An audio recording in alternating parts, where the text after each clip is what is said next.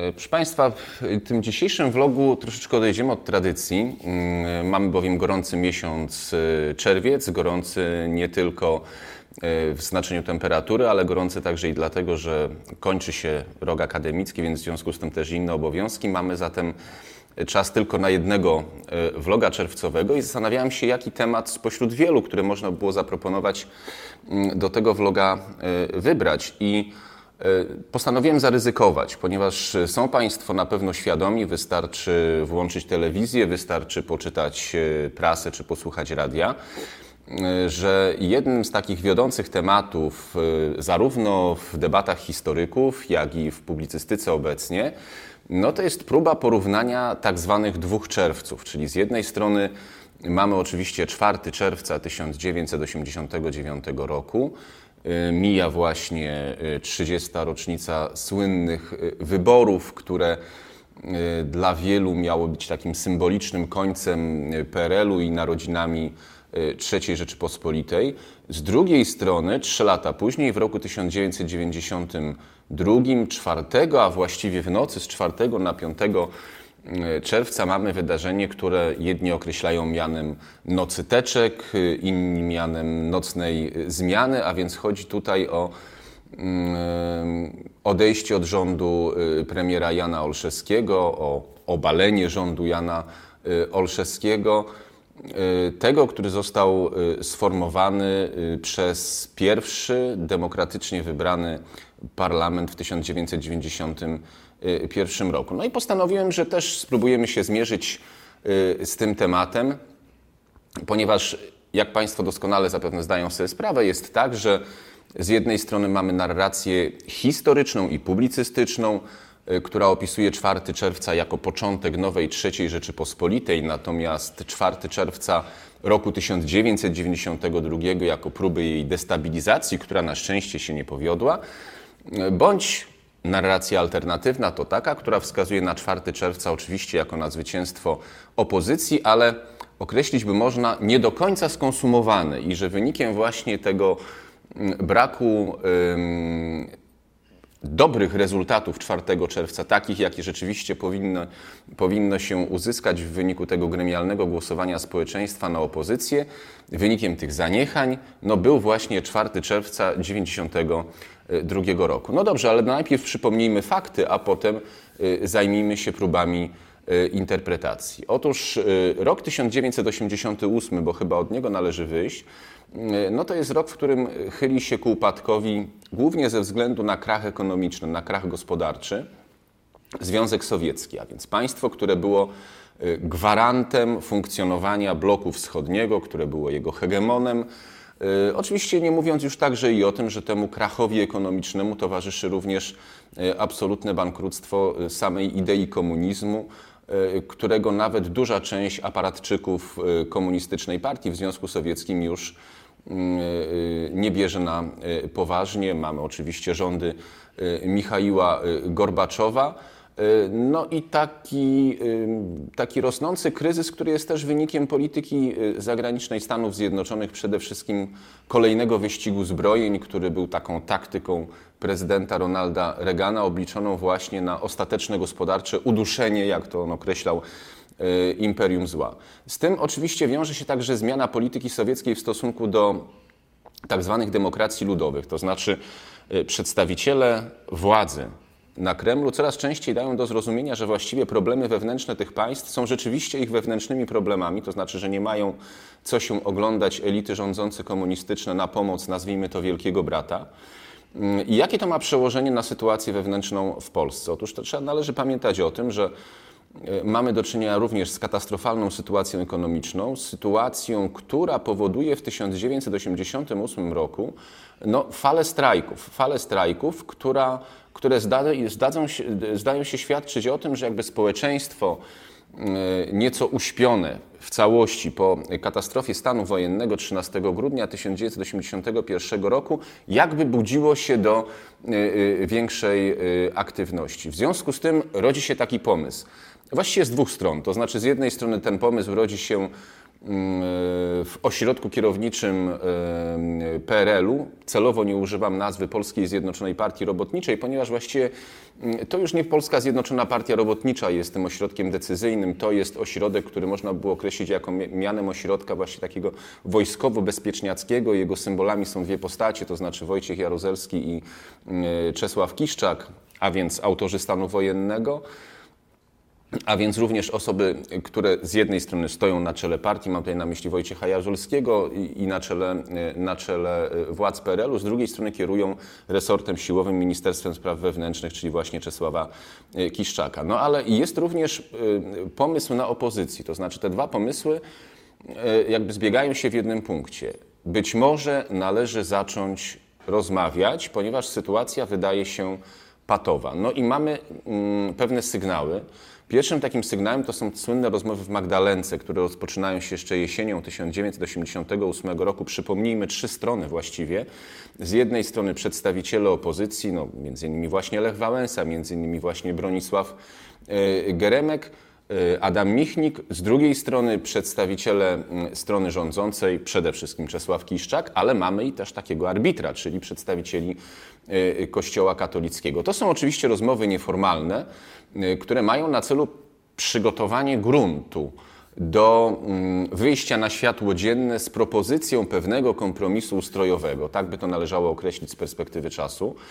Y, mamy przywrócenie do życia publicznego, do działalności publicznej Lecha Wałęsy, to znaczy słynną debatę Alfreda Miodowicza, czyli przywódcę prorządowych związków zawodowych legalnych, funkcjonujących wtedy e, w PRL-u właśnie z Lechem Wałęsą, do tej pory uparcie określanym przez stronę rządzącą jako osoba prywatna, która już mm, roli w życiu publicznym nie odgrywa. No debatę, która kończy się w ocenie większości, no jednak zwycięstwem e, lidera, e, lidera Solidarności.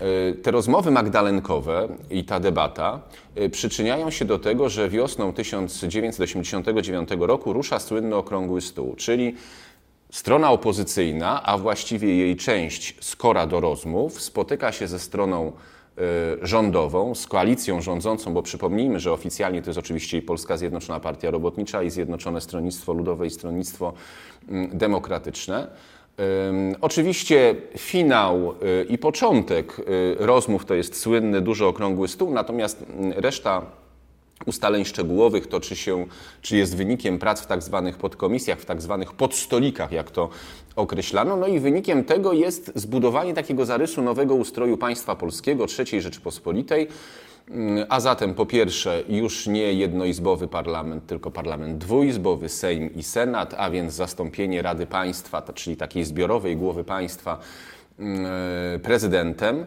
a więc e, wprowadzenie zasad demokratycznych stopniowo, a więc rezygnacja e, z cenzury, no i przede wszystkim wprowadzenie pluralizmu związkowego.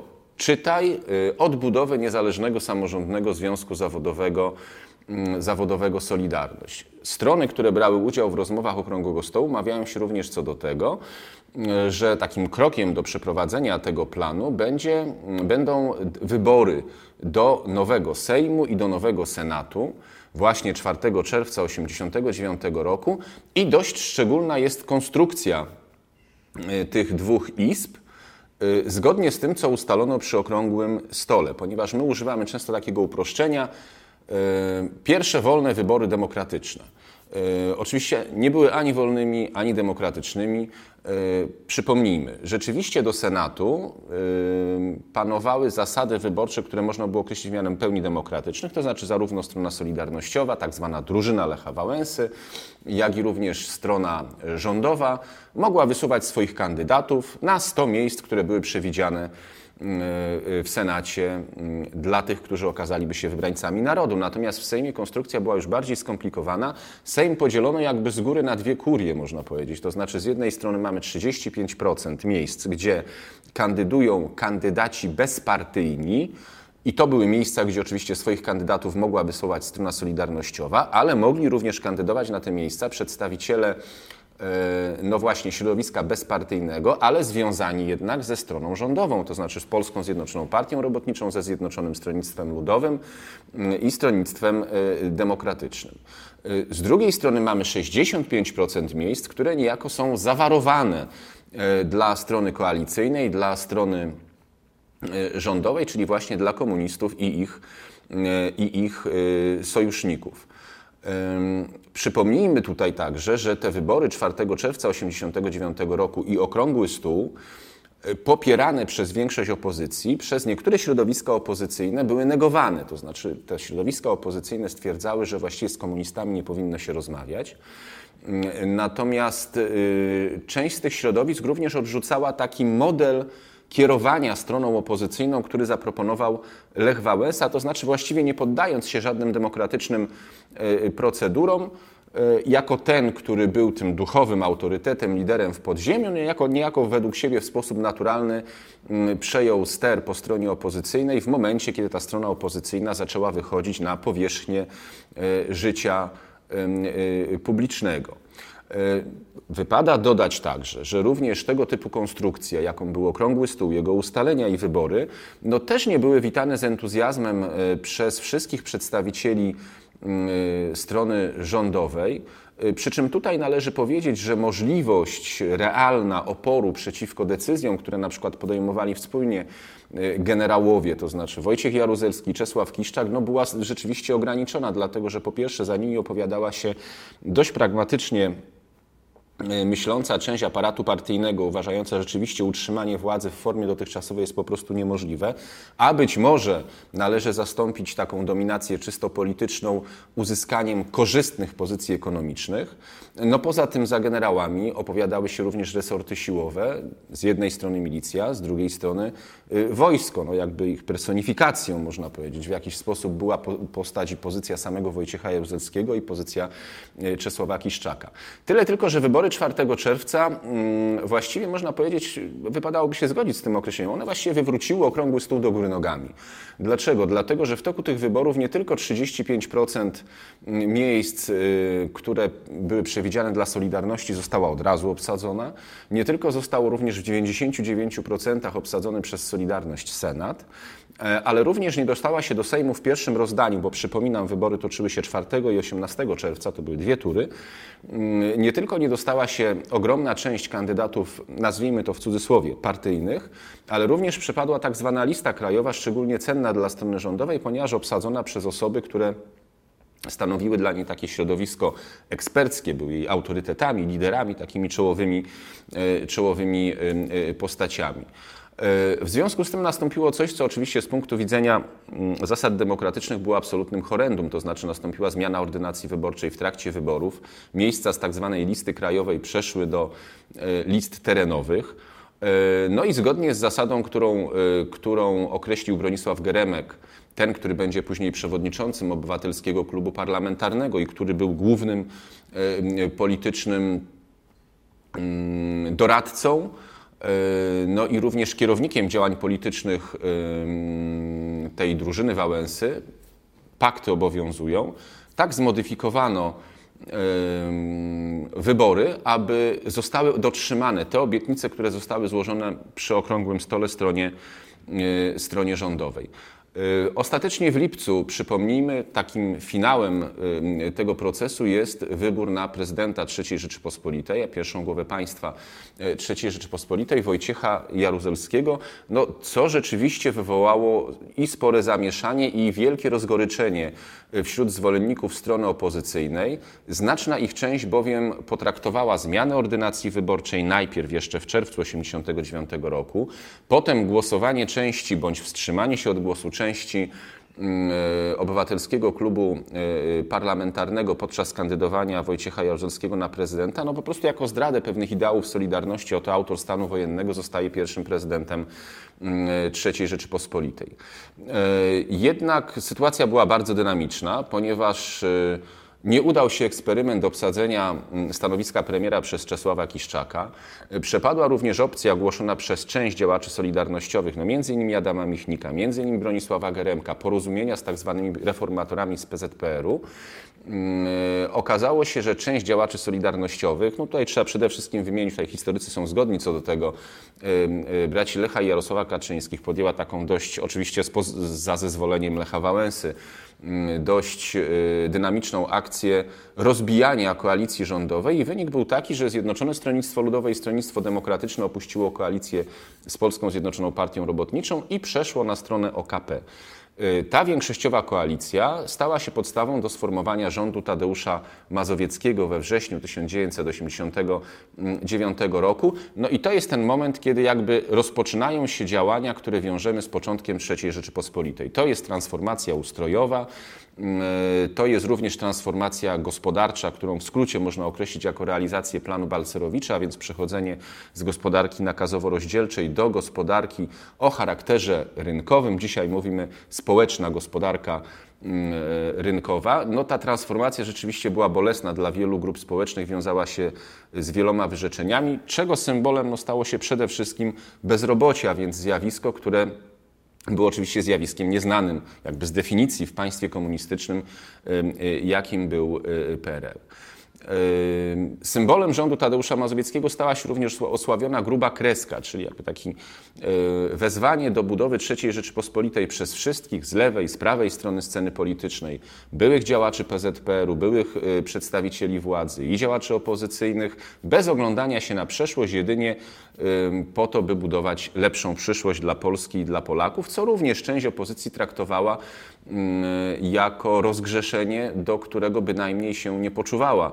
Y, że chciałaby je, mm, że chciałaby je y, stronie rządowej udostępnić, czy też stronie, stronie y, PZPR-owskiej, komunistom. Pierwsze natomiast rzeczywiście wolne wybory demokratyczne, tu już przechodząc do, do, kolejnego czerwca, odbyły się mm, w 1991 roku i w tym nowym parlamencie utworzono rząd, ponieważ parlament był bardzo rozbity. Ja tylko przypominam, najsilniejszy klub Unii Demokratycznej to dzisiaj może trochę dziwić i śmieszyć w kontekście progów e, e, wyborczych i dużych bloków partyjnych, jakie funkcjonują dzisiaj w Sejmie. Najliczniejszy klub, proszę Państwa, liczył około 60 posłów. To był klub Unii Demokratycznej i to był najsilniejszy klub parlamentarny w ówczesnym parlamencie. Powstał rząd Jana Olszewskiego, który był takim rządem raz mniejszościowym, raz gdzieś oscylującym na tej granicy minimalnej większości, a więc siłą rzeczy mające, mającym poparcie bardzo niestabilne w tym parlamencie. I ten rząd rzeczywiście zaproponował y, no, takie dość gwałtowne zmiany w stosunku do dotychczas y, funkcjonującego głównego trendu politycznego. Przede wszystkim w polityce zagranicznej zadeklarował bardzo otwarcie. Naszym celem jest wejście do struktur zachodnioeuropejskich gospodarczych, tak chodziło przede wszystkim oczywiście o Unię Europejską, i naszym celem jest wejście do Paktu Północnoatlantyckiego. Przypominam, to był ten okres, kiedy równocześnie Lech Wałęsa, będący od 1990 roku prezydentem Polski, rzucał hasło EWG bis bądź też NATO bis jako takiej swoistej formuły mającej przystosować, dostosować państwa Europy Środkowo-Wschodniej do ewentualnego przyszłego wejścia w struktury bezpieczeństwa i gospodarcze Europy y, Zachodniej. I od samego początku temu rządowi towarzyszył, mm, towarzyszył konflikt z prezydentem Lechem Wałęsą, który doszedł do władzy w 90 roku, dosząc, głosząc dość gwałtowny problem, program, przepraszam, przyspieszenia, rozliczenia przeszłości, a więc niejako negując kreskę y, Mazowieckiego, natomiast później przystąpił do tego, co on sam określał mianem wzmacniania lewej nogi, czyli do takiego swoistego, niepisanego sojuszu mm, z lewicą, jak to wówczas określano, lewicą postkomunistyczną. Mm, a więc to był taki y, spór o charakterze, bym powiedział, y, zasadniczym. I on dał o sobie znać właśnie latem 1992 roku w dwóch symbolicznych zdarzeniach. Y, z jednej strony bowiem mamy sytuację, kiedy Lech Wałęsa jest takim promotorem pomysłu zamiany dotychczasowych baz wojskowych y, wojsk już wtedy rosyjskich, nie sowieckich, stacjonujących w Polsce, które opuszczają właśnie Polskę, y, w taką podstawę do budowy pewnych spółek gospodarczych polsko-rosyjskich, no co rząd i wielu ekspertów nie bez podstaw y, traktuje jako niebezpieczne z punktu widzenia jakby no przede wszystkim bezpieczeństwa III Rzeczypospolitej, ponieważ wskazuje, że mogą one stać się przykrywką do działalności wywiadowczej. Ma miejsce bardzo ostry spór, właściwie na ostrzu noża staje sprawa.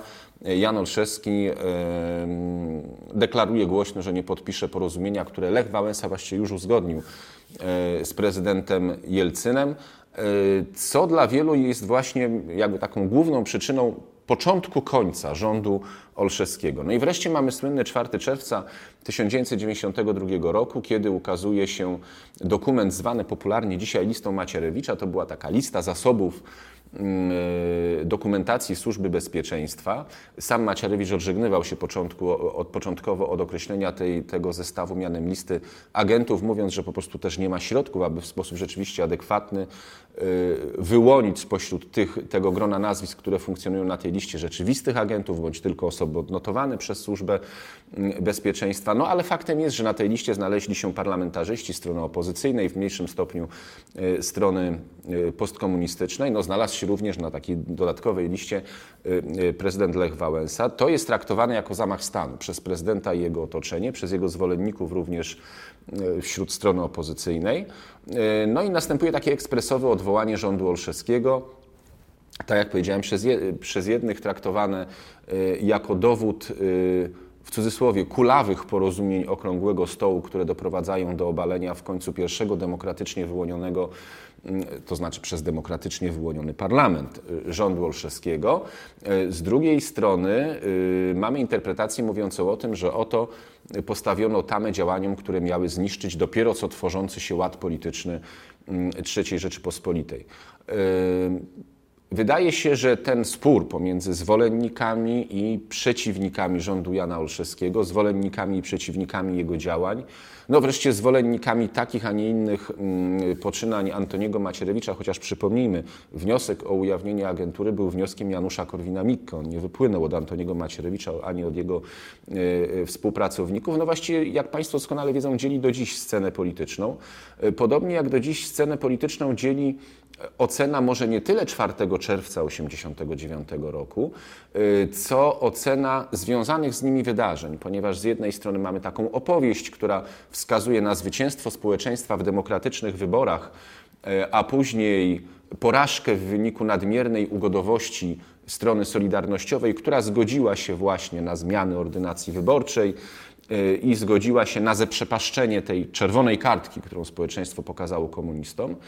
Z drugiej strony mamy interpretację mm, mówiącą o tym, że 4 czerwca to jest z jednej strony logiczny finał okrągłego stołu, a działania, które są podejmowane w trakcie i po wyborach przez stronę solidarnościową, no są wynikiem takiego męskiej konsekwencji, tak? czyli, mm, czyli utrzymywania y, umów, które zostały przy okrągłym stole y, zawarte. Osobiście jestem pesymistą, iżby te dwie strony y, konfliktu historycznego mogły dojść ze sobą do porozumienia, dlatego że Y, niestety jest to tak zwana historia gorąca, historia dnia wczorajszego i historia niesłychanie upolityczniona. Ten spór historyczny jest w istocie również jednym z elementów, jednym z wątków bardzo głębokiego sporu politycznego, który dzisiaj dzieli elity polityczne III Rzeczypospolitej.